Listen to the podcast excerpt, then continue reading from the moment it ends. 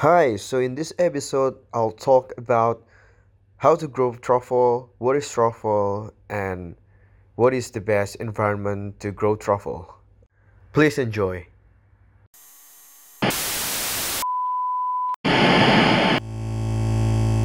Guys, back with me again, Rafael Satria in um, 104 Melbourne FM. Here I'm at Black Cat Truffle. Black Cat Truffle. I'm with Mr. Andres Haas. Hi. How are you? Hi, how are you? So we've uh, we've got a, a thousand tree truffier uh, in the Central Highlands between Ballarat and Daylesford. A mixture of uh, English oak and French oak, of which the French oak produce most of our truffles. This area is uh, excellent for growing truffles because we have nice cold winters.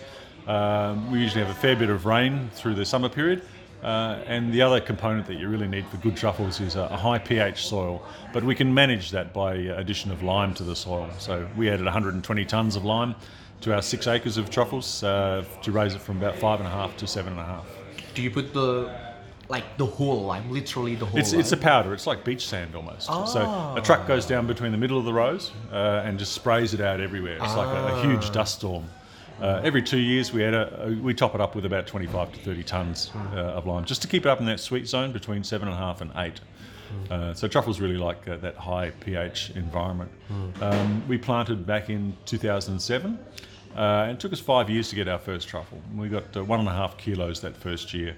Uh, last year, in our twelfth year, we're in our twelfth year now. Uh, we last year we got about 45 kilos. We expect between mm. 60 to 65 kilos this year. Mm-hmm. So it keeps increasing, and it'll keep increasing for another five or six years. We expect, and it'll plateau out.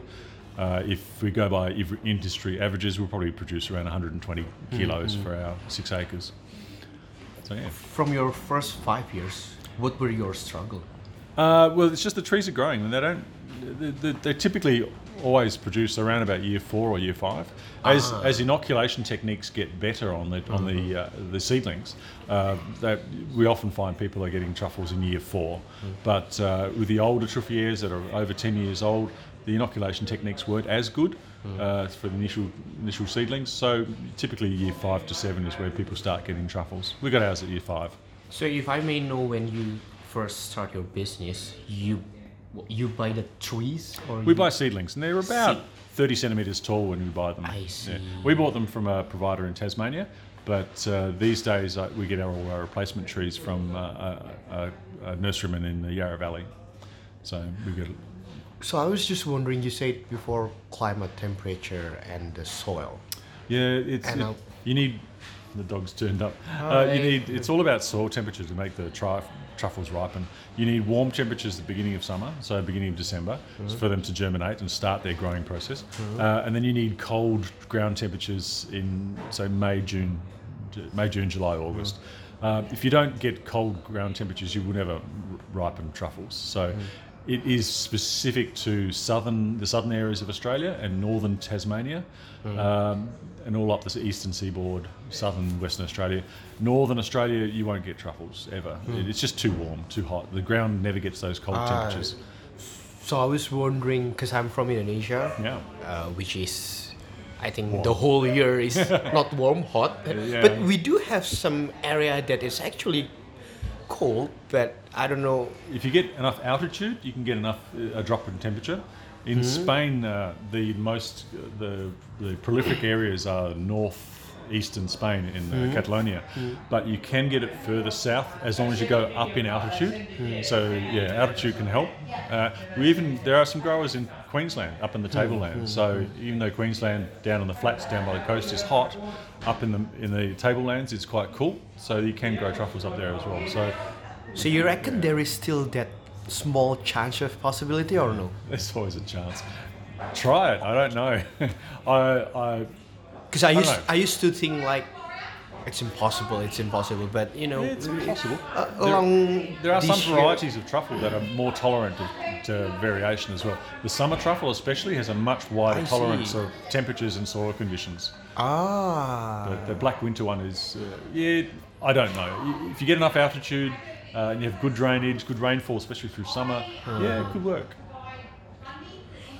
And if I may ask you, actually, how, how many varieties Is there like a lot of varieties of truffle? Because I only know black and white. Yeah, there's about six different types of truffle that are. Well, no, there are actually hundreds. I mean, Australia has probably two or three hundred native truffles, but none of them, none of them are, are, have any commercial value because no one knows what to do with them, and we don't know whether they're edible or not. Um, but there are about six commercial types of truffle.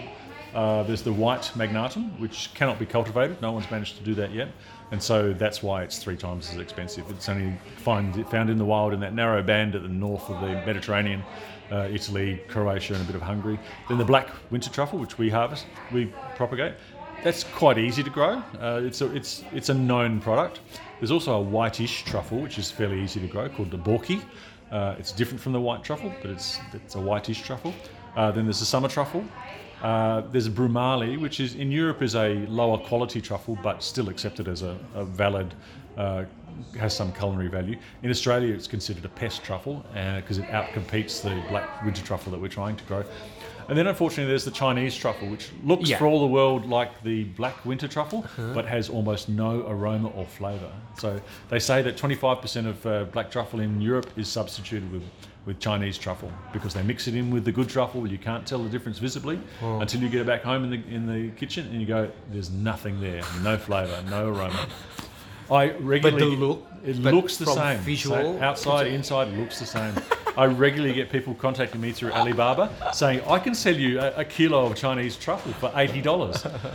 Australian prices are between you know two and a half thousand dollars and three thousand dollars a kilo, and they can sell it to me for eighty dollars a kilo. I don't want it. I know it's going to be rubbish. So yeah, it's just one of those scams. Ah, I see, I see. And I heard that you sometimes use um, dog and pig to be able to. Yeah, the, the deal with pigs is quite bizarre. Uh, nature has decided that the female pig, the sow, is sexually attracted to truffles because the aroma is similar to the pheromones given off by the boar when they're in heat. So it's a sex thing for the for the pig. But the problem is the the pig will eat the truffle and then take off the end of your finger when you try to take it out of its mouth. So everybody pretty much uses dogs. Um, old French uh, har- uh, truffle hunters might still use a pig, but uh, yeah, everybody that in a commercial environment would use a dog. Actually, it works the same. Yeah, it works the same. Well, a dog works. I mean, they're- scent-based creatures. They're easy to train. You can reward them. They'll just say, "Yep, if I find that smell, I'll get a reward of food, mm. or a ball, or whatever that turns them on." Mm. So, yeah, they're easy to train. How do you see your, like this business truffle, like, in in like, back, ten years ago, or Ten years, like ago, as in if you as well. Let's say 2019 is the pinpoint and then how do you see your business before 2019 and in the future Well, when we started 12 years ago, uh, we actually used to buy truffle from Tasmania and we used to do uh, a producer's day in Daylesford and we used to give free tastings of truffled scrambled eggs. Eight years ago, when we were doing that, no one knew anything about truffles. Mm. Everybody was scared of it. All they knew was it's expensive and there are pigs involved. That's mm. literally all they mm-hmm. knew. Mm-hmm. Mm-hmm. Now, the awareness in Australia has grown dramatically to the mm. point where pretty much everybody knows of truffles or has tasted truffle or tried something or wants to and the demand is growing. So from eight years ago, when nobody knew anything, now it, we're, it's it's really it's a hot product. So unfortunately, if you plant now, you won't get anything for ten years, but or enough to be a commercial value. Uh, but it, we know that the production in Australia over the next five years will double. So we've got about ten tons last year. We expect. Uh, so in five years' time, uh, we know that the trees that are in the ground will, will produce estimates. It'll double. In five years after that, it'll double again. So in f- ten years' time, we'll probably produce 40 tons of truffle.